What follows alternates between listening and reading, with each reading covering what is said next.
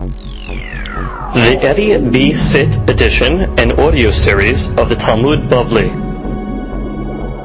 Masechet Yoma has been dedicated in memory of Mazal Bat Esther Baghdadi and Yosef Ben Mazal Baghdadi by their family. Ruach Hashem Tanihem Began Eden. Amen. Today's daf has been dedicated by North Fork Bank and its private banking department with Gabriel Safdie. Hashem Yishmerehu V'Hayehu. We would like to thank North Fork Bank and urge our listeners to patronize this generous financial institution. On a private note, we'd like to thank Mr. Gabriel Safdie for his continued support for all our programs here at Daf Yomi, Torah Learning Resources, and the Torah Center. Today's daf has been dedicated in memory of Yosef Ben Mazal and Shlomo Refael Ben Mazal. Ruach Hashem Tanihem Began Eden. Amen. Amen. Today's daf is being studied the Ilun Nishmat Avraham Ben Esther. Ruach Hashem Tani'enu Began Eden. Amen. We begin today's daf on Ayin Tet Amud Bet, right on the bottom line, starting with the words Tanya. Tanya, we have a Beraita. Rabbi Omer, Rabbi says, Kol Shi'urin Kulan Bekezayit Chutz Mitum'at Ochlin. All shi'urim, all measurements in the Torah regarding eating, for example, the isur of eating terefot, and nevelot, and shekasim, urmasim, and halef. Every time the Torah says isur achila, the default measurement is a kezayit, except regarding tum'at ochlim. What is the deen of tum'at ochlim? So the question is, how big does a foodstuff have to be in order to receive tum'ah, and furthermore to order to be mitameh others? So therefore the Gemara says the shi'ur for tum'at ochlin, the Gemara says is going to be a shi'ur of a kabetza. Why? Sheshina hakatuv b'mashma'an, because since the pasuk, when it refers to eating foodstuff that became tameh, it writes it in a different way, and we'll see what that different way is. V'shinu hakamim b'shi'uran. So therefore, hakamim, when they saw the change in the language of the Torah, they changed the shi'ur from kezayit to kabetza. V'ra'ayah ledavar, a proof to this concept, Yom Kippurim. Now we know, and we'll read it inside the Gemara, but Yom Kippur, the Torah does not say lo tochelu, don't eat, because then the shi'ur would be don't eat a kezayit. The Torah says, "Kichol nefesh asher lo te'uneh." The Torah says any person that does not afflict himself. Now, from the Torah changed its lashon. From the fact that it changed its lashon, the rabbis were tipped off to change the shi'ud from kezayid, and they moved it to kakotevet hagasat, which we actually had a mahloket on the previous daf. Was it more than a betzah or less than a betzah? But again, the hachamim were tipped off to make that change because the pasuk was different.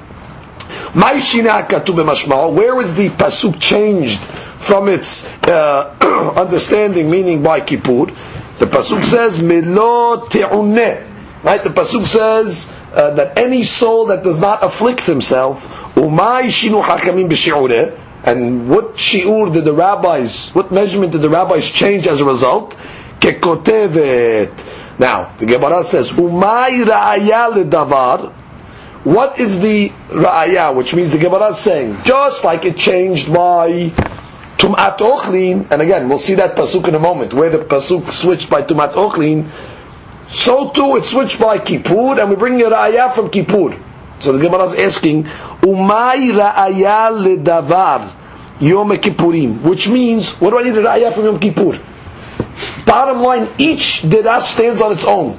The Torah switched its language by Kippur, I learned Kotevet HaGasad. The Torah switched its language by Tumat Ochlin, I learned a different shiur as well. Which means, why do you need a proof for Tumat Ochlin from Kippur?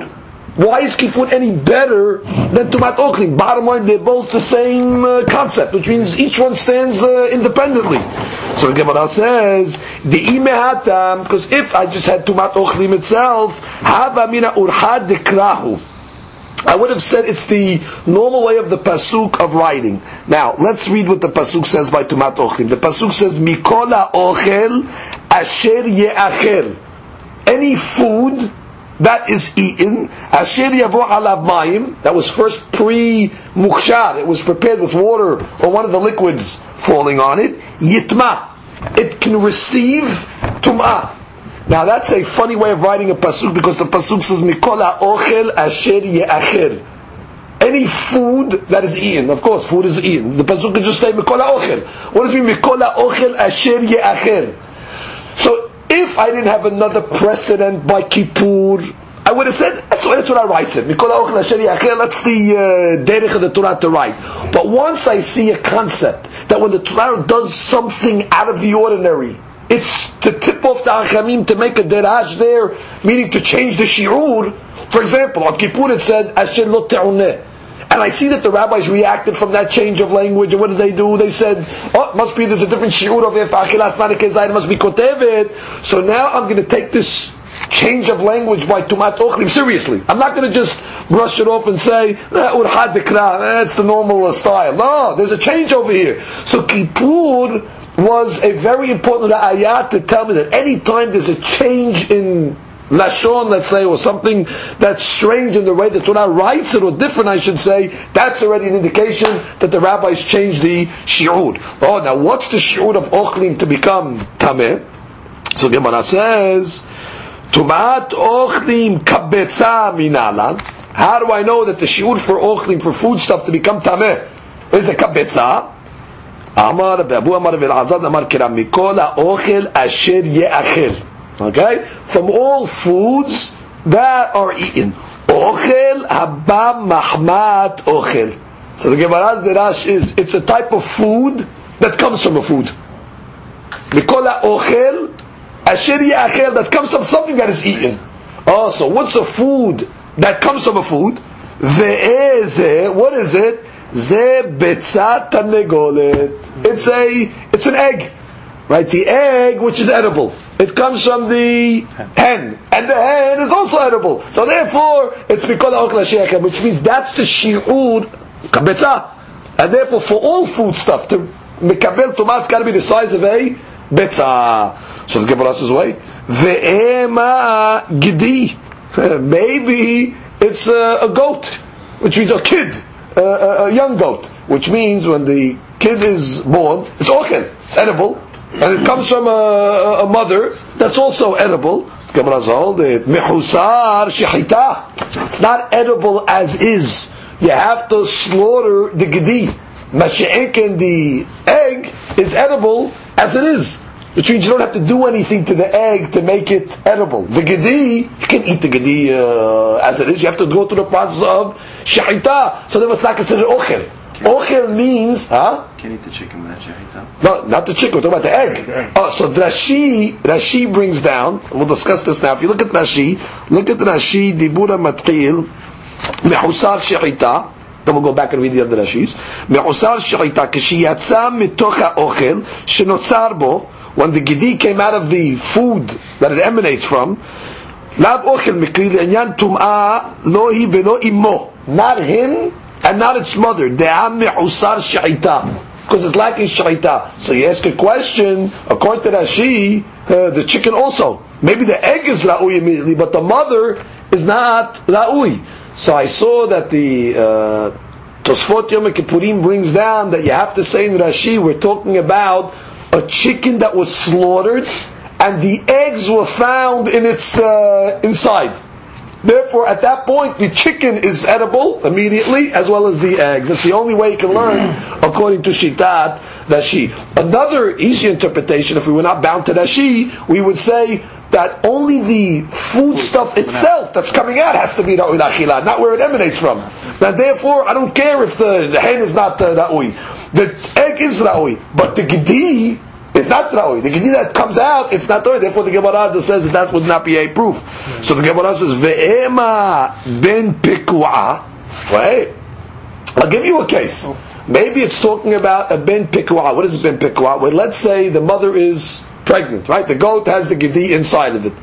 You slaughter the mother. Okay? Now you rip open the stomach, and what? You pull out the gedi. The halakha says you're able to eat the gedi without shechita. Because once you slaughtered the mother, and the gedi was inside, the gedi is considered part of the mother.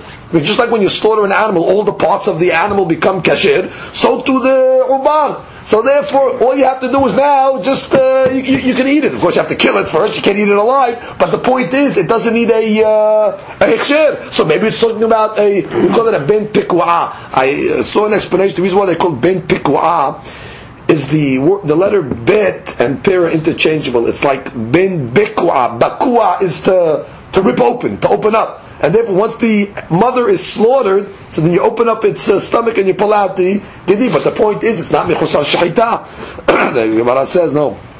Ta'un kiri'ah.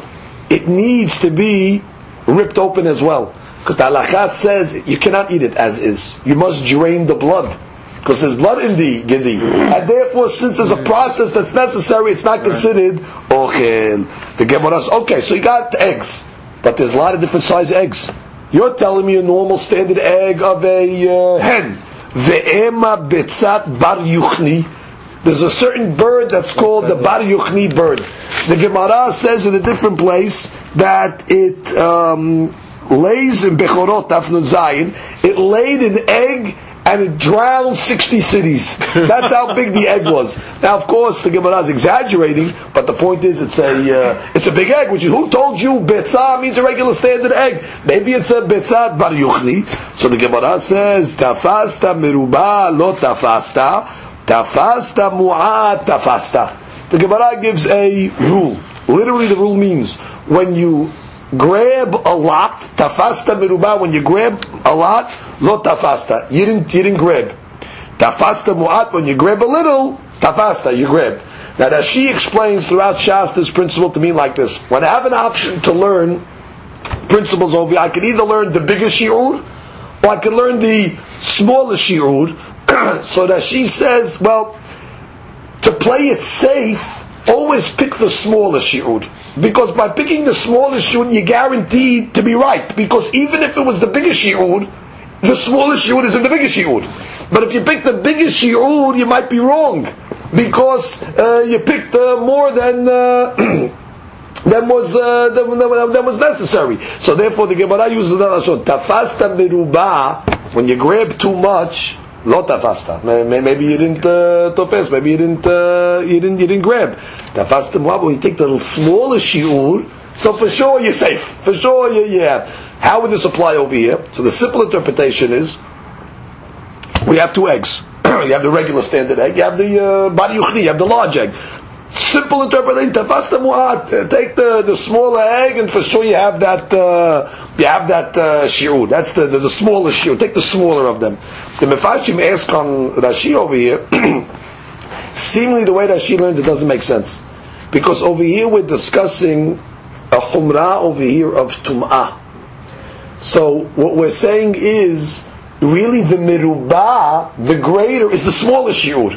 Because we're saying at a smaller shi'ud of the hen's egg, it receives tum'ah. The mu'at over here would be the bigger shi'ur of the bar yuchni that you're saying it doesn't receive tum'ah, which is, we're not discussing over here a leniency, we're discussing over here by taking the smaller shi'ur, it comes out of humrah, that the hen's egg already receives tum'ah. That's tafasta merubah, which is just saying even a hen's egg receives tum'ah. That's a big shi'ur, whereas the bar yuchni is really the tafasta mu'at. So the way that she interprets really doesn't fit in. So therefore they explain the word taf, the klal over here like Tosafot. Tosafot explains that the klal of tafasta is, you know why you can't take the merubah? Because the merubah has no end. Who says it's a bar yuchni? Maybe there's another bird out there that has a big egg. Which means once you start going on the bigger shiurim, it ends off. Which means you found the bar yuchni. Now all of a sudden another big egg is going to serve you. I mean, you take the bigger shiur.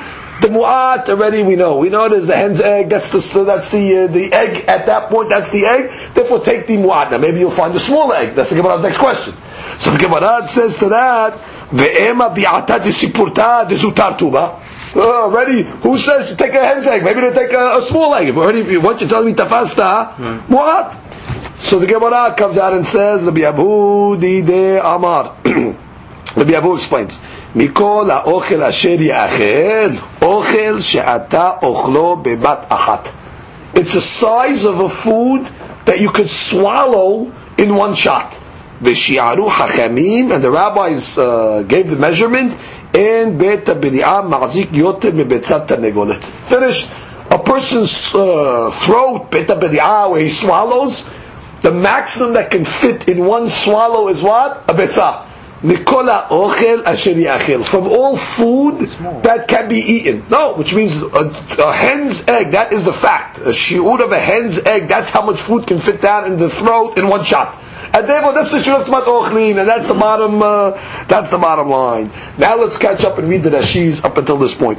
Let's start from the top. All the different shi'udim that I mentioned by Ochlin, shishina hakatuf.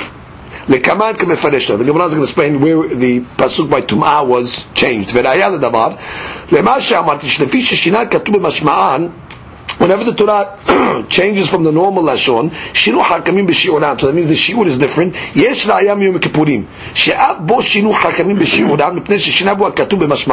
The Torah changed by Yom Kippur, therefore the rabbis changed the shi'ur. Tochal, right? Doesn't say the word tochal by Kippur. My raya, so what do you need raya for? Lama li lavi raya. My unme dehai mehai. Why is the raya of Kippur stronger than Tumat Ochlin? Dema piresh biyom Kippurim b'mishnah lo di'enu she'atam mishud deshina katuv hu yoter mishelo pirshu atam betum'ah nami hazinan deshina katuv b'mashma'o b'shinu hachemim b'she'ula. Why is Kippur any more special than by Tumah? Both the Torah switched its lashon, and you're giving me a different shiur as a result. What do you mean? Ra'ayam Yom Kippurim. There's a proof from Yom Kippurim. What do I need a proof for? So give us imat. If I only had the Tumah pasuk that switched, that changed its lashon, Haba Amina En Shem Shinui. I would say that's not considered a shinui. Why? That's another way to write it. For example, the Torah by drinks, it says asher yishate, any drink that people drink. So therefore, that's a normal lashon.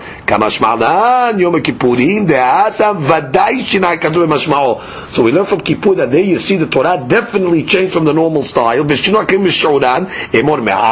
can conclude from there. I can say that it's not just arbitrarily the Torah's writing. It'll have to say that that change is significant. To tell me what? It's considered a change, and therefore we change the shiur as well. Okay, we learned that the gidi is mechosar shayta, but we read that she again. When the gidi came out of its mother, not him and not his mother. So the Gemara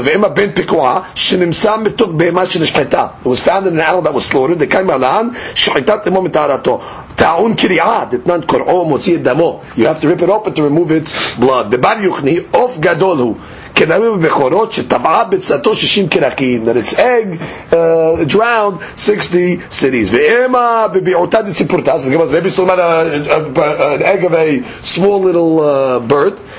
Rabbi Abudi de Amar Pirish b'mashmosh l'mekla Pirush Acher Shelo Pirish bo Rabbi Azar Rabbo Ve'en Lashiv Alav, which means Rabbi Abu is giving a new interpretation. It's not like we learned Mikola Okel Asher Yachil, or food that came from a food, because we ask those questions. Ela means a food that's able to be swallowed in one shot. Comes the Gemara and continues on a new point.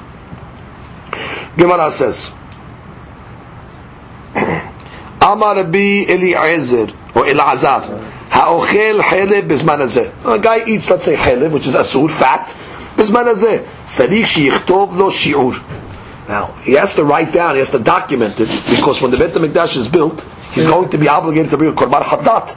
Like we read in the Gemara Shabbat that one of the rabbis, Rabbi Ishmael, unintentionally, by mistake, flickered the candle on Shabbat, and as a result, he wrote on a piece of paper, when the Beit HaMikdash is going to be built, I am going to be obligated to bring a korban hatat.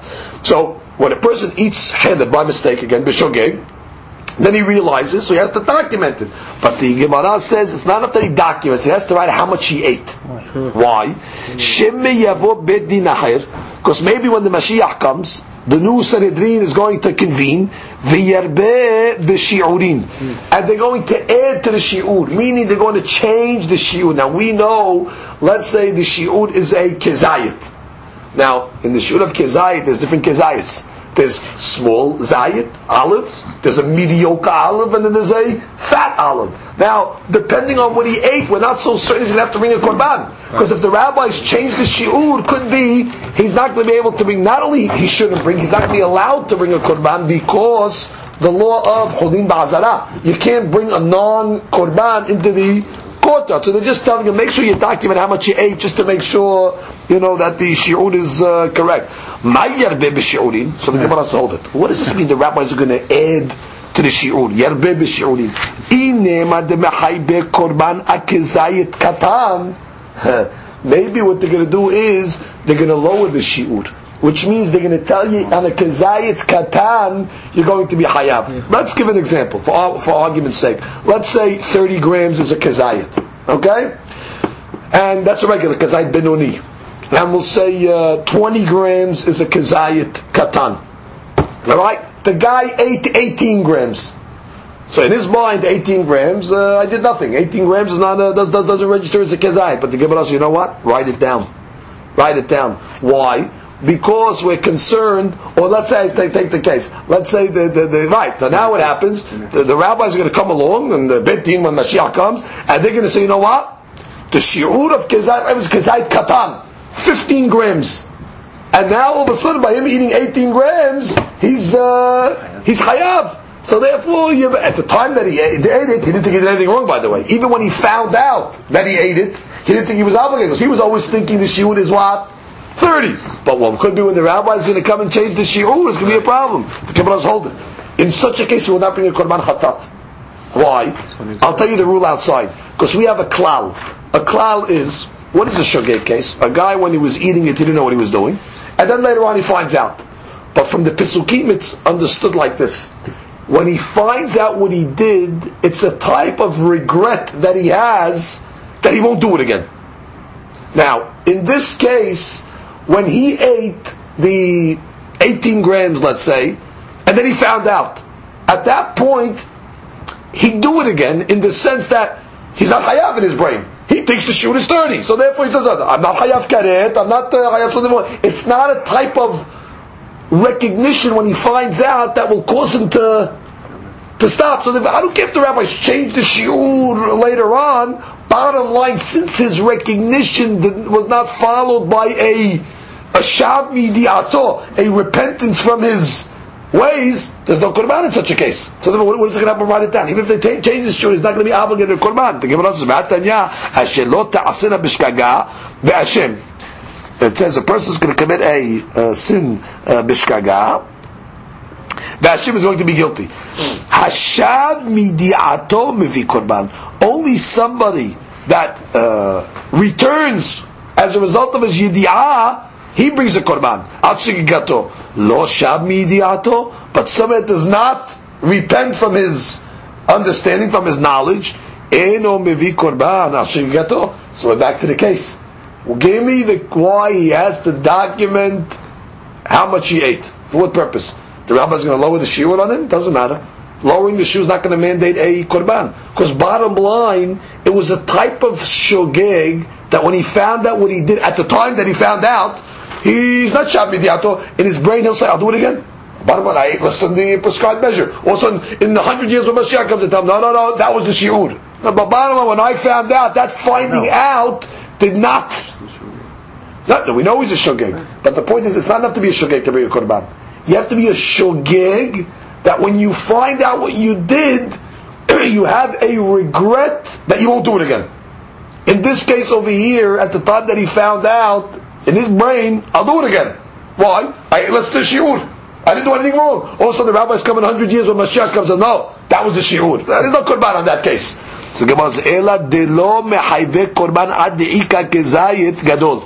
The case is reverse. We're worried that when Mashiach comes, the rabbis are going to upgrade the kezayit. And they're going to say, when we said kezayit, we didn't mean a 30-gram kezayit. We meant a 40-gram kezayit. Therefore, you only ate 30 grams, you don't have to bring a korban hatat. It's the reverse. That right, make sure you write down what you did. Because when you write down, you're going to write down, let's say... He thought he would have to bring it. Right. When he did it. Correct. When he brings 30, right? And after he finishes... what's going to happen? He says in his mind, oh boy, I ate 30 grams, so I'm hayav. I'm going to have to bring a korban over here. Then what ends up happening? Tachamim come along when Mashiach comes, and now it's 40 grams. Oh, now you don't have to bring. So it's clearly documented, the shi'ud. So the Gemara says, Ulmai desalik adate meikara. That which we thought originally, the mehaybe korban akezayit katan. Originally we understood the Gemara was talking about what? Where the rabbis might lower the shi'ud. Right? They might make the kezayit lower. Ma yarbe b'shi'urin. That doesn't make sense in the lashon of the Gemara. The Gemara is, we're worried that maybe the psaredim will be marbeh b'shi'urin. They're not being marbeh. If anything, in the Havamina, they're lowering the shi'ur. How did you even think to say that we're worried about betin lowering the shi'ur? The lashon of the Gemara is marbeh b'shi'urin. They're going to elevate the shi'ur. What was the Havamina to think that they're going to lower the shi'ur? The Gemara says, no, shemay yerbeh b'korbanot mahmat shi'urin. The explanation is, you know what they're going to be marbeh? The korbanot. By lowering the shi'ur, there's going to be more korbanot. So it says, shema yarbeh b'shi'urin. The havamina was, shema yarbeh b'korbanot, because of the result that they lowered the shi'ur. Of course, if it's a lower shi'ur, there's more korbanot. Let's read Rashi. That's the shi'urin. That is the word shi'ur. Right, which means, that's what it means. Shema yarbeh b'korbanot, as a result of the shi'urin. By lowering the shi'urin, the korbanot are going to be more. Let's just read Rashi. That she says, "Haochil chelib bezman hazeh mefresh navazil." Ine ma demachaybe korban kezayit katan. V'achi kamar haochil pachot mekezayit bezman hazeh. Now it's less than a kezayit bezman hazeh. Yichtov keshiur zeh akalti. Let him write the shiur. Shem yibnei bet hamikdash b'yamav.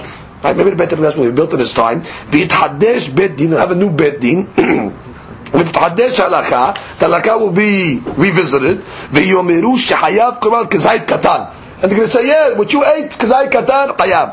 The Gemara says, what do you mean? It's not yerbeh, it should say, yima'it b'shi'urin, if that's the case. Okay, so that's the... yes, let's continue. Even if the beti will come along, let's say, and lower the shi'ur,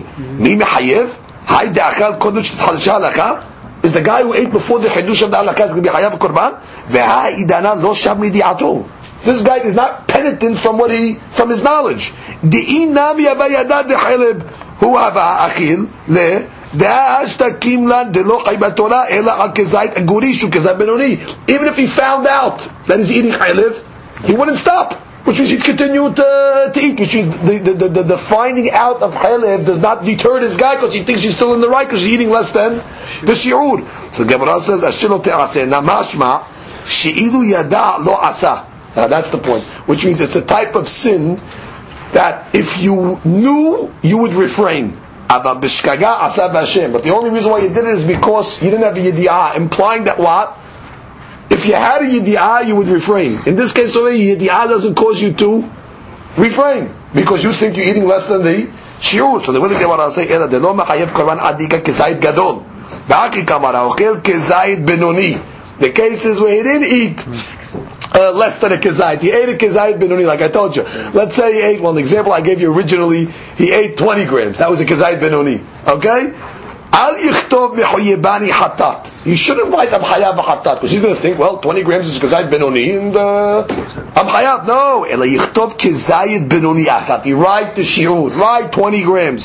Shema yavo betin v'yifterenu mikorban v'nimsam mevichodin hazara. Because maybe Betty is going to come along and say, oh, the shiur is really kezayit gadol, which is 30 grams, and now you only ate 20, and therefore you cannot bring a korban because it's going to be holin la'azara. So the Maaseh, the Gemara says, whenever a guy eats chelev more than a kezayit, so he should document it because maybe the shiur is going to go higher, shema yarbeh, and therefore he will not be subject to a korban. In the event that they lower the shi'ur, there would not be a korban regardless, because at the time that he brought the korban, at his point, he didn't think he was chayav, and therefore even his yidi'ah does not cause him to be shav, to repent, so to speak, and therefore the case is only talking about Shem Yerbeh. Rabbi Yochanan, shi'urin ve'onshin halakha l'Moshe Sinai. Shi'urin, meaning the shi'ur of the foods that are forbidden to eat. כזית, ככותבת גסה, כבצה, all those שיעורים ועונשים, as well as the punishments that the Torah gives, הלכה למשה מסיני. All these are tradition, halakha, that we have from Moshe Messinai, meaning it's ba'al peh, it's not documented in the Torah. So the Gemara says, what are you talking about? Onshin, mechtav ketive. What do you mean? The Torah talks about the punishments we have in the Torah. You should get malkut, you should get sekilah, which means the Torah gives us the onshin. El hakikama, this is what it means to say. Let's go to the Dalid. Okay, so they take those words out. Shi'urim shel onshin halakha l'Moshe Sinai. The shi'ur, right, the measurement of the onshin are halakha l'Moshe Sinai, which means that she says on the first wide line, shi'ure onshin she'al yadanu anush, which means the shi'ur that would bring a person to punishment, how much do you have to do in order to get punished? So it's not the punishment. And again, it's another way of saying the shi'ur that makes a person liable to punishment, that is halakha Moshe Messinai. Tanya nameache, shi'urin shel onshin, halakha leMoshe Messinai. Aharim omrim, not halakha Moshe Messinai, bet dino shel Ya'abetz tiknum. There was a man called Ya'abetz. We know him as Otniel ben Kenaz. He was one of the shofetim. At the time of Moshe Rabbeinu's death, many halachot were forgotten. And Otniel ben Kenaz, in his pinpool of his smart, sharp mind, was able to bring back these halachot. So one of the things that Otniel ben Kenaz or Ya'abetz brought back were the shi'ur for the different items. What is the shi'ur that would be liable for a punishment? To that, the Gemara comes along and asks a question. The Gemara says, "Ve'aketiv," but doesn't it say, "Ele hamitzvot"? And the full pasuk is, "Ela mitzvot asher siva Hashem et Moshe el bnei Yisrael b'Har Sinai." These are the mitzvot, implying that what? She'en navi rashai lehadesh davar me'ata, which means a navi, even a prophet, cannot come along now and make hadushim, new items that were not said at Sinai. So the Gemara is thinking at this point, hey, Otniel ben Kenaz, what are you talking? How can he come along now and give shiurim? The shiurim have to be from Sinai. The Gemara says they are. Like I explained, they forgot them originally. Originally they were from Sinai. They forgot them when Moshe Rabbeinu died. All that Otniel ben Kenaz did was he reinstated them. He brought them back. And therefore it's not considered making a Hadush after Matan Torah. Comes the Gemara and continues.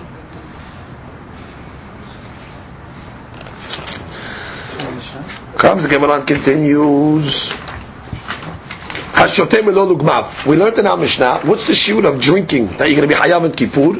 Melo lugmav literally means lugmav, plural, cheekfuls. He fills two of his cheeks with liquid. Doesn't mean that he actually filled both of his cheeks with liquid.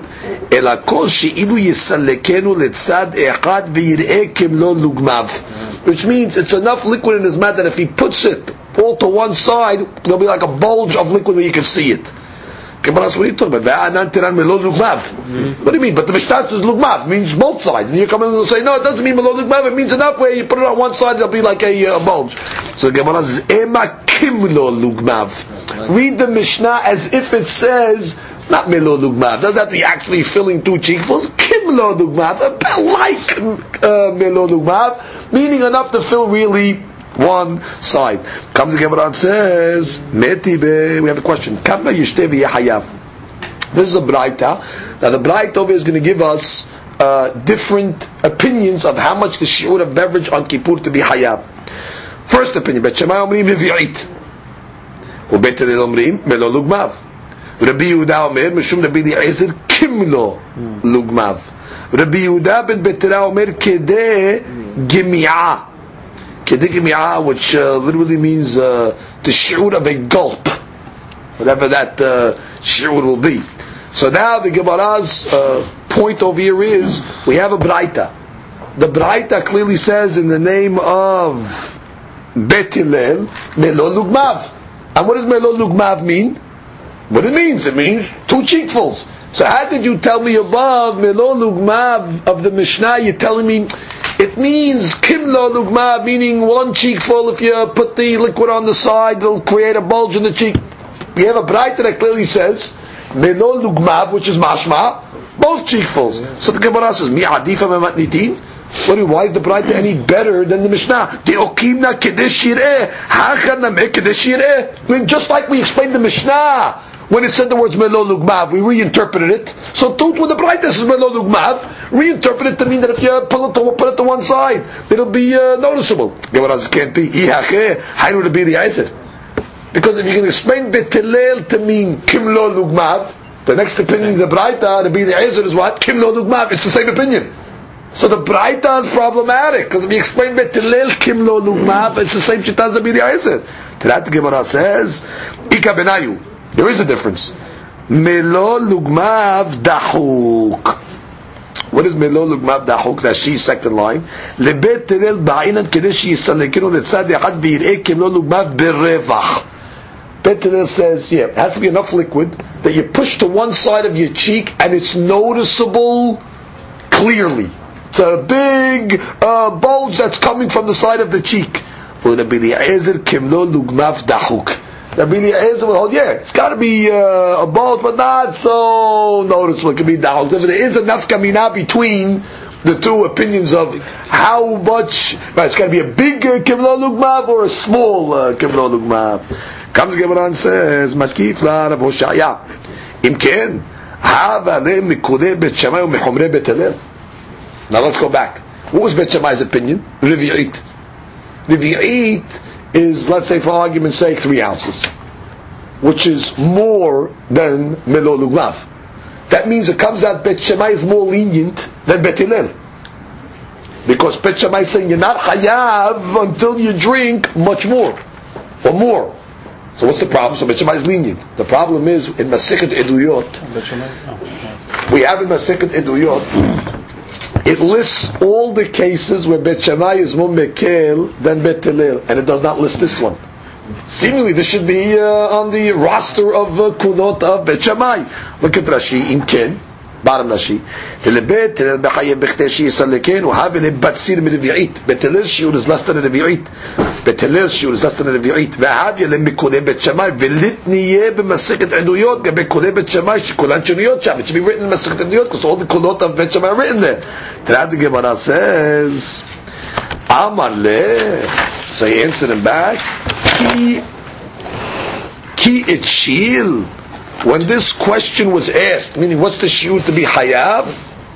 The Og Melech HaBashan et shil. The Gemara says, Ki et shil be Og Melech HaBashan et shil. Which means the Gemara's question was not only a regular person drinking on Kippur. The Gemara was even asking, when they were discussing this mahloket, what about Og Melech HaBashan was a giant? What's the shi'ur for him? Now, according to Beit Shammai says the shi'ur for Og Melech HaBashan revi'it.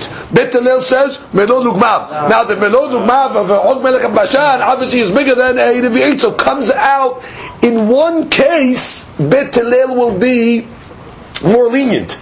Which means, we are discussing over here, oh, Beit Shammai is more lenient. How come it didn't put it in Masechet Eduyot? Because when the question was asked, it included even a scenario of Og Melech HaBashan. So in a scenario of Og Melech HaBashan, it will come out Beit Hillel is more lenient. So it's not conclusive that Beit Shammai is always more lenient in this case. Because when you talk about a big man, it's possible that his cheekful is bigger than a Revi'it. So therefore, they're not listed in Masechet Eduyot. Comes the Gemara and says, because in that case Beit Shammai will be lechumra, because obviously he's being mechayim on a lesser shi'ur. Matkif la Rabbi Zera ma'ishena achila. Why when it comes to food dechol had ve'ad bekakotevet? Right, we said that there's a standard shi'ur for achila. It doesn't matter, giant, regular person. The shi'ur is what? Kotevet gasa. However, when it comes to shtiyah, it's subjective, which means it depends on the size of the guy's mouth. The rabbis had a tradition when it comes to a kakotevet, no matter who eats a kakotevet, his mind will be at ease. Basir ma'acheh lo meyitba. Less than a kotevet, it's not going to be at ease. Meaning, even a giant, if he eats a kotevet, it is going to cause him a certain amount of ease of mind. However, b'shtiyah b'dideh mitva da'ata b'dahaverteh lo mitve da'ate. But when it comes to drinking, it is subjective, which means yeshuva da'at, peace of mind, only comes according to the person's size of his mouth, which means it's different in the dynamics of food than there is in drinks. Kotevet is a standard shiur. No matter how big you are, the kotevet will give a person a certain amount of peace of mind. And therefore, he's going to be hayav. Mashiach and shtiyah, it is subjective according to the person's mouth. Matkif la Rabbi Zera bechol ha'olam kulo becha kotevet. That is the Gemara asks. What the whole world, you're telling me, is a kotevet? Ve'og Melech HaBashan becha kotevet, including Og Melech HaBashan? Do you mean to tell me that even Og Melech HaBashan is going to be have yeshuva da'at with a kotevet?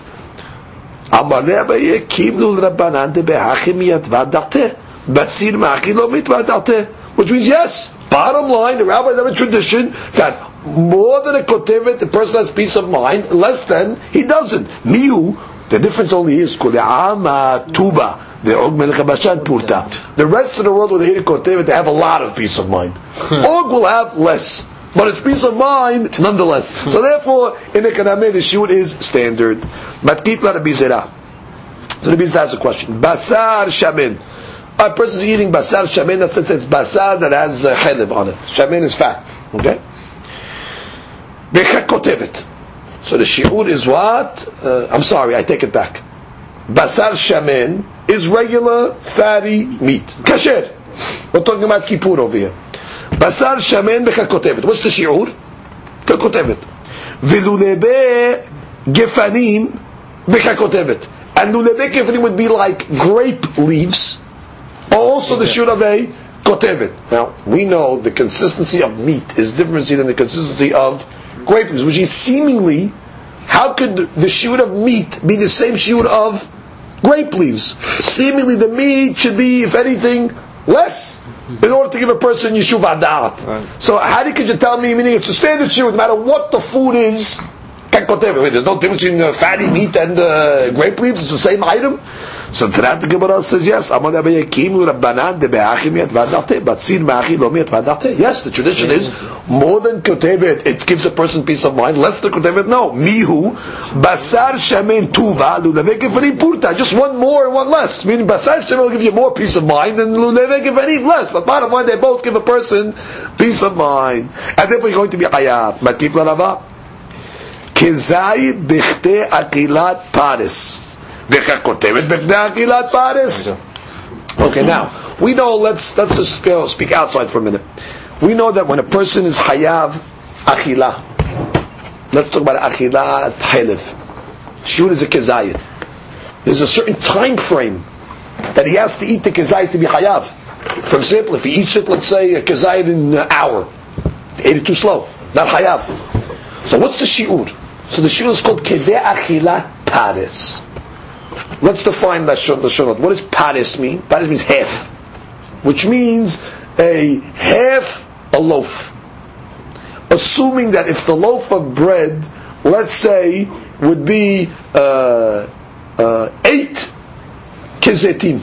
Okay, that's one opinion. Let's say the shi'ur, let's say 8 kezetin. Half of that would be 4 kezitim, so the shi'ur that would normally take to eat 4 kezitim of bread. That's a number, 2 minutes, 4 minutes, whatever it is. That's called Kedeh Achilat Paris. The shi'ur that would take to normally eat a half a loaf of bread, which is 4 kezitim, let's say you're not eating it plain, the Gemara says with liftar, with the dip, etc. Let's say for argument's sake it's 7 minutes. Okay? So the shi'ur of eating a kezayit of helev is Bechtei Achilat Paris, which for argument's sake we're saying, let's say, is a 7-minute shi'ur. Good? That Gemara says, kotevet, that you're telling me is asur on Yom Kippur. It's also Achilat Paris. It's also the same shi'ur. Seemingly, it should be a different shi'ur, because why? Because it's bigger. A kotevet is bigger than a kezayit. So how can it be the same shi'ur of Bechtei Achilat Paris, which means it should be 9 minutes, let's say. you should give me more time to eat it because it's more value. To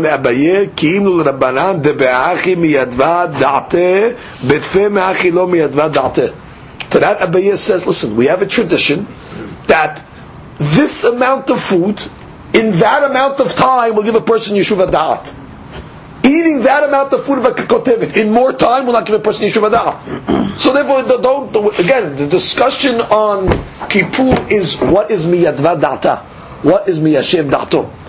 It's not the regular law of achila that you have to eat it at a certain time. Here it's got to be an achila that brings to Yeshuva Da'at. So don't ask me, I could have a bigger shi'ur in the same amount of time. Listen, the discussion over here is what brings the person to Yeshuva Da'at. If bottom line, we have a tradition that says, a kotevet, in my example, the 7 minutes, brings you to Yeshuva Da'at, then that is the shi'ur. Let's read Rashi. Kezayit b'chdei achilat paris. Third line. Kim lan b'chol otan isurin sheshuran b'kezayit. Right, we have a tradition that any time the Torah forbids something, the shi'ur is a kezayit. שימשהה בתחילת אכילת השיעור לגמר אכילתו יותר מכדי אכילת פרס אין מסתרף. Which means if he delayed from the beginning of his eating to the end of his eating more than אכילת פרס, the shiur is not combined. עד שיוכל כל השיעור בתוך כדי שיית סעודה. Now what is this shiur of סעודה? והיא אכילת חצי כיכר. It's the amount of time to eat a half a loaf. ששיערו בו את העירוב, which is the a loaf that the Hachamim used for an Iruv, Shumazon Bet Seudot. Right, so you say normally a loaf for an Iruv, let's say, has the shiur of Mazon Bet Seudot.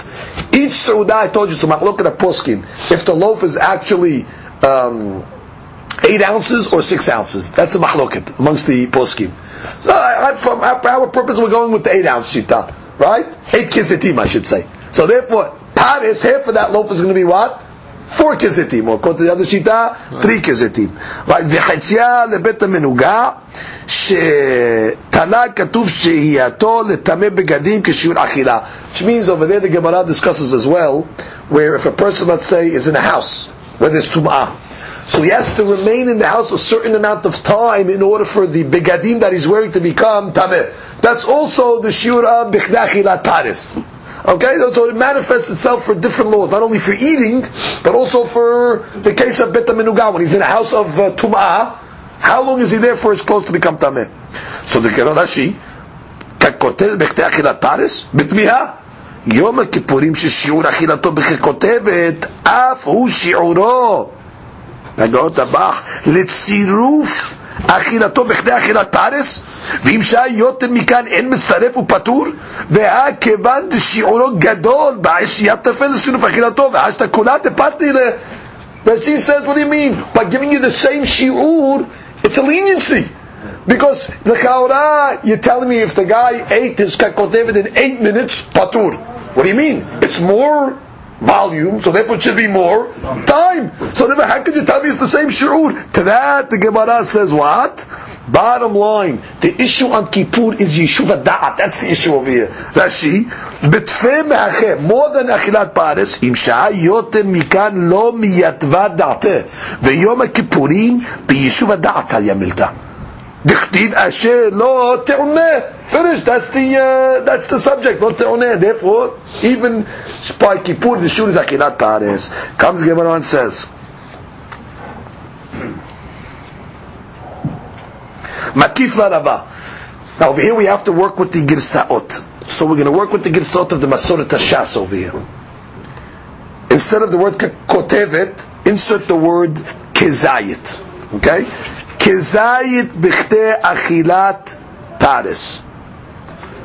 We proved already that the shi'ur of kezayit that she eat achilat paris. That already we understand. And even further, we understand kotevet by Kippur b'chtei achilat paris. We explained.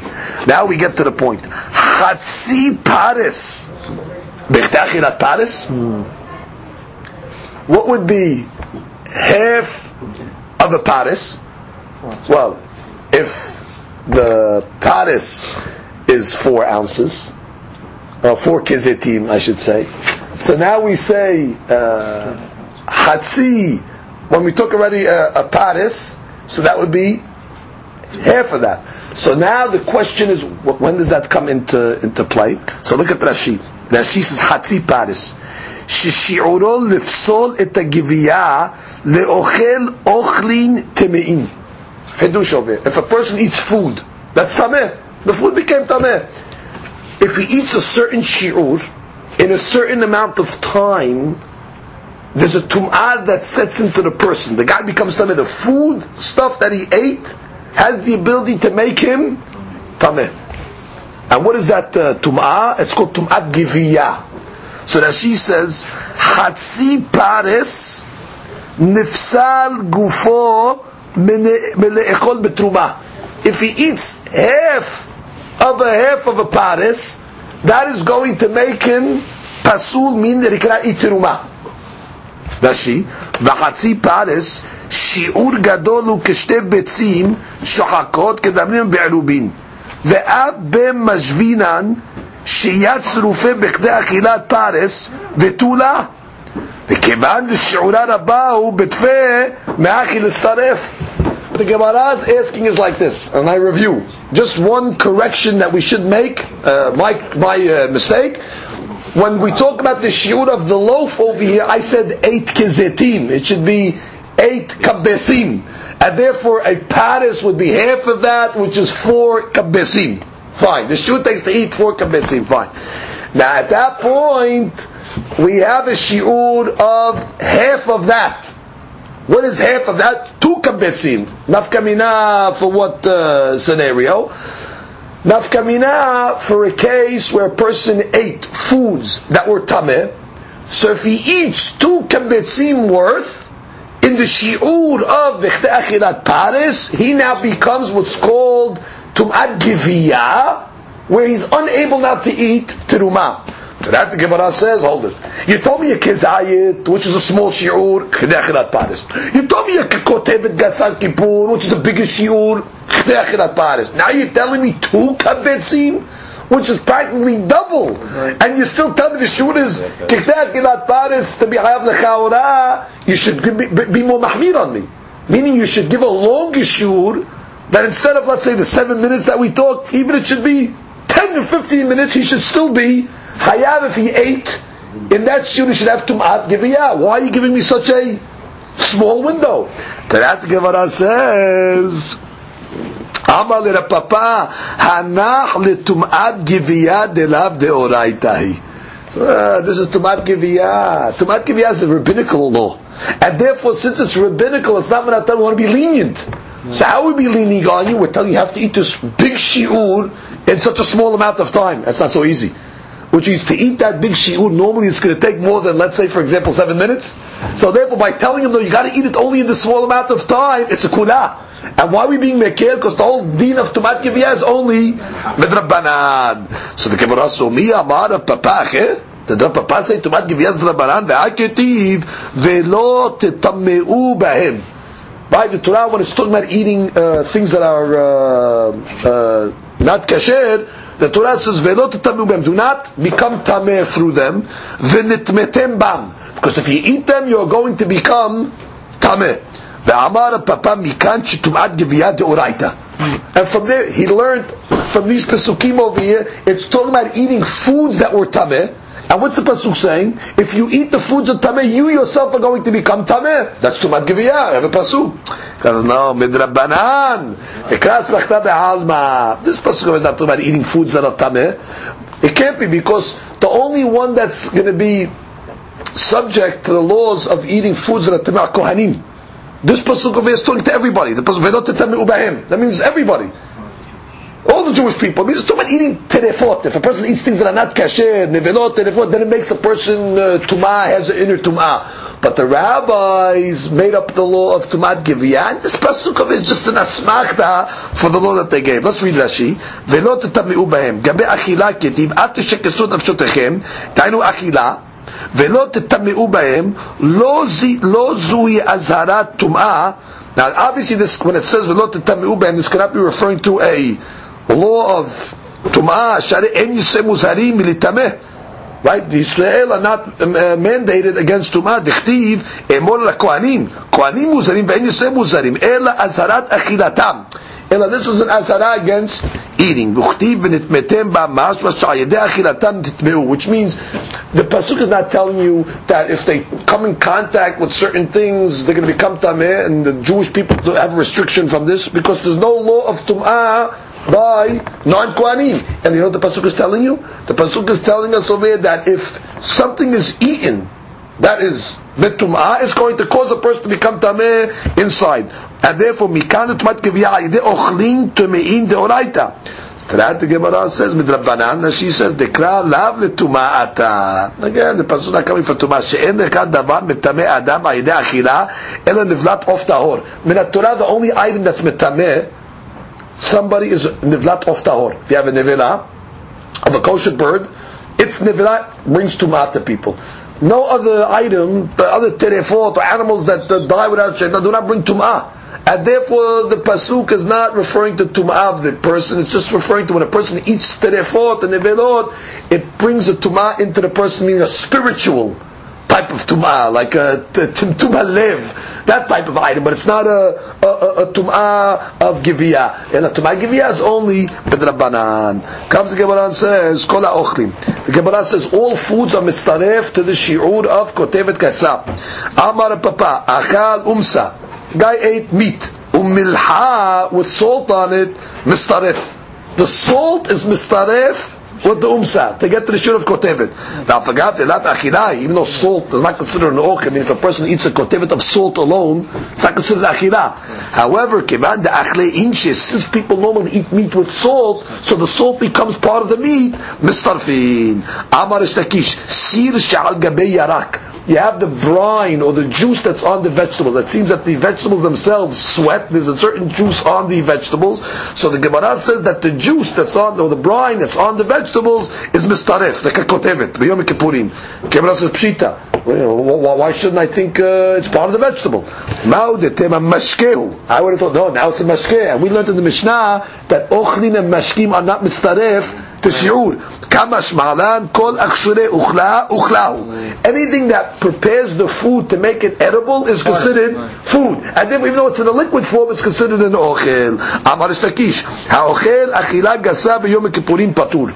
A person eats what's called achila gasa, he eats on a full stomach. For example, they had sodat mafseket before Kippur, he's full. Now comes Leil Kippur, he's stuffed. He comes now and eats some more. This is called achila gasa. You're eating on a full stomach, you're patur, meaning you don't get karet. My ta'ama. The pasuk says that anybody that does not afflict himself on Kippur gets karet. Prat the mazik, but this guy over here on the contrary, when he's eating, he's hurting himself. He's mazik. It's not that he's not afflicting himself. He's mazik himself. Therefore, there's no karet on that. Amar v'rimiya, amar ishtakish. Another case. Zar she'akal teruma, achila gasa. Not on Kippur. Regular, a non-Kohen ate teruma. Why is not allowed to eat teruma? Normally, the deen is if a zar eats teruma, he must reimburse the Kohen. Keren, the homish. He must pay principal plus a penalty of 20%, homish. However, that's only when he eats it derech hana'ah, when he eats it in a pleasurable way. However, let's say that Israel was full, achila gasai was stuffed, now he eats the terumah. So the deen is mishalem et hakeren. He just pays back principal ve'enu mishalem et hachomish. Why? They learned this from the pasuk, because the pasuk says, ki yochal. It says in the pasuk, "V'ish ki yochal kodesh b'shkaga v'yasaf amishito alav." It's got to be an achila. This is not considered an achila. Prat lemazik, to exclude somebody that's eating it in a way that's causing him damage, because he's eating on a full stomach. Last halacha. Amar Rabbi Yirmiyah, Amar Rabbi Yochanan, zar shekoses she'orim shel teruma. He took, let's say, barley of teruma, regular raw barley, and he's koses. He's chewing on it. Now that's not the normal way to eat. So it says, "Meshalem et hakeren ve'enu meshalem et hachomesh." He has to pay the principal to the Kohanim, but he does not pay homesh. Why? Ki yochal. Again, the Torah, when it talks about terumah, it refers to you have to eat it. Prat lemazik. It's coming to exclude somebody that eats it in a way that causes him damage. Now let's read the Rashi's over here. Rashi. The case of Velot Tameu Bahem, Vikar Krat Darshir Meperik Amal Memune, Adam Metame Asu Meat Metameimi Oto Harbe. It's not referring to a physical tumah, it's referring to a spiritual tumah. That when a person's metameh himself by eating things that are not kasher, Borei Olam brings extra spiritual tumah on the person. But that's not tumah giviyah. Umsa umilcha, you eat meat with salt she'aleha, achshurei uchla, which means the juice that's on the vegetables, that she says, mashkea bal lemateket ha'ochel, the beverage that comes to sweeten the food, uchla, was considered food itself. Achila gasa, what's the case? She'achal lele yom kippurim ala sabah. But he ate seudat ha'mafseket. On Leil Kippur, but he ate Kippur, on the night of Kippur when he was full. He was full already from the Sudat Nafseka that he ate before. That eating is not a pleasurable hana'ah, it's mazik. Prat mazik. This guy that's eating on Kippur, he's not taking away affliction. He's damaging himself.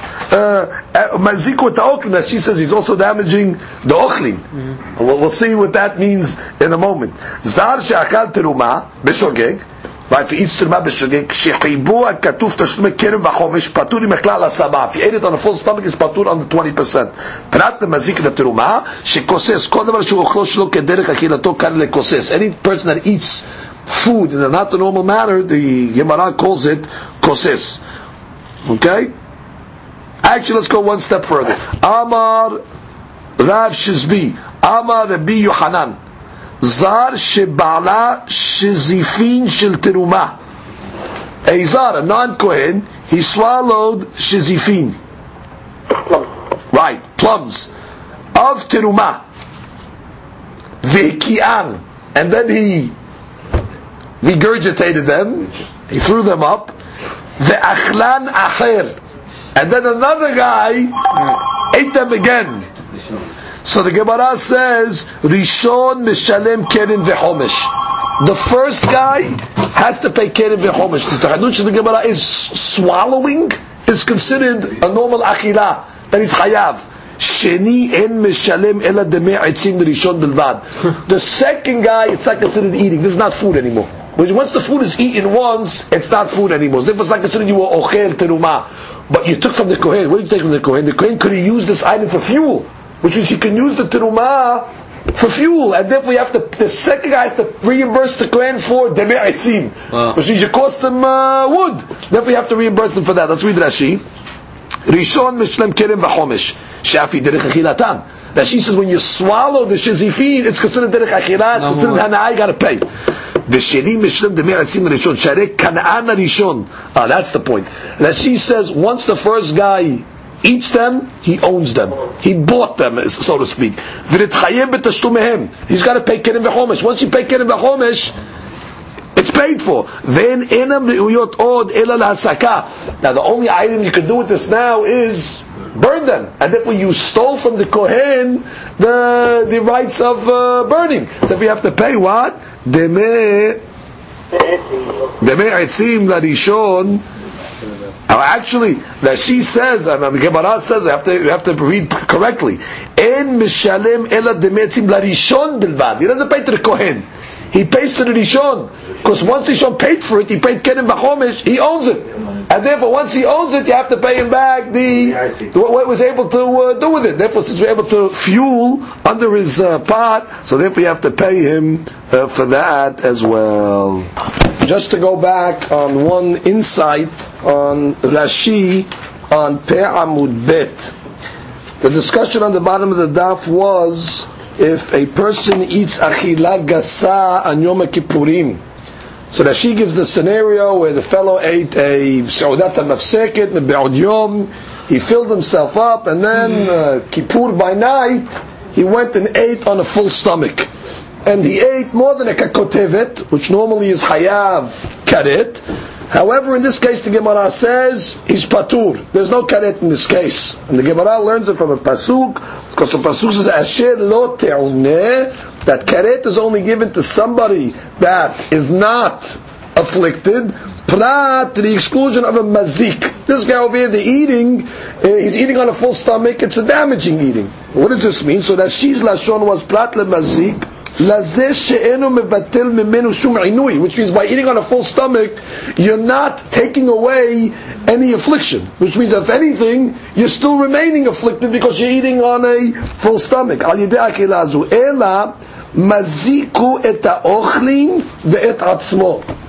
she over here tells us the obvious. Number one, you mazik yourself by eating on such a scenario. But what does Rashi mean when he says maziku et ha'ochlin? That you mazik the food. What do you mean? That she's now discussing what about tashchit? What is that she discussing? You're maziking the food. So the mefarshim explain over here that she's analyzing it from two standpoints. Number one, the obvious, it's not considered eating mitzad the person. Mitzad the person, but when you eat on a full stomach, that's not considered an achilah. That's considered mazik. You're damaging yourself. That's you're gorging yourself, as they call it. But mitzad the food itself, food is eaten lehana'ah. To be considered ochel, it has to serve a purpose of giving a person a benefit, a pleasure. But when a person eats on a full stomach, so even mitzad the ochel itself, mitzad the food itself, that's not considered food. Because you're being mazik the ochel, you're not using the food as it was intended to be useful. To eat lehana'ah. So therefore, mishtet studying from two sides, mitzad the ochel and mitzad the one that's eating. And therefore, it's not considered Hayav Karet. It should be noted that the next case of the Gemara was what? The Zar She'akal Terumah. The non-Kohen that ate Terumah, Achila Gasa. Similar case.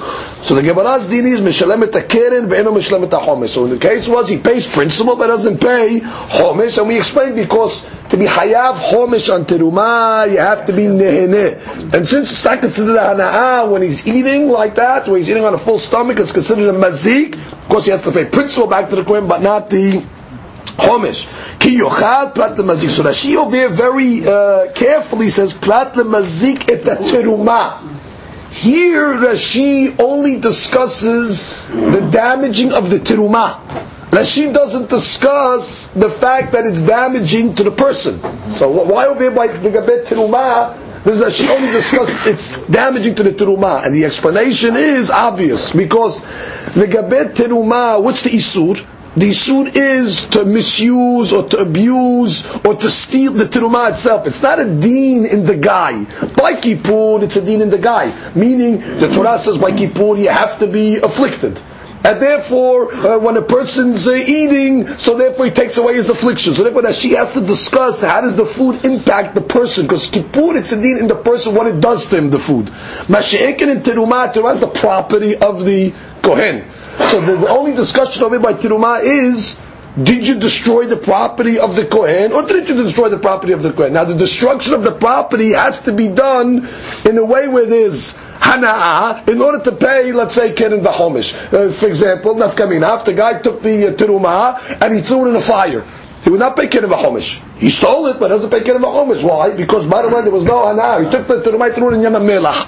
So there's no hana'ah on this. He would have to pay Keren. So in this case over here also, he's saying, bottom line, you were mazik the terumah over here. By eating the terumah on a full stomach, that's considered over here, that's not eating terumah, that's mazik to ochel again. That therefore, since you're mazik to ochel, you're not eating it in a normal way that food is eaten, therefore, you're not going to be hayav homage. That's why Rashi does not discuss mitzad the ne'echam, mitzad the guy that's eating, because it's not a deen in him, it's a deen in the actual terumah itself. Baruch Anu al-Olam, amen, amen.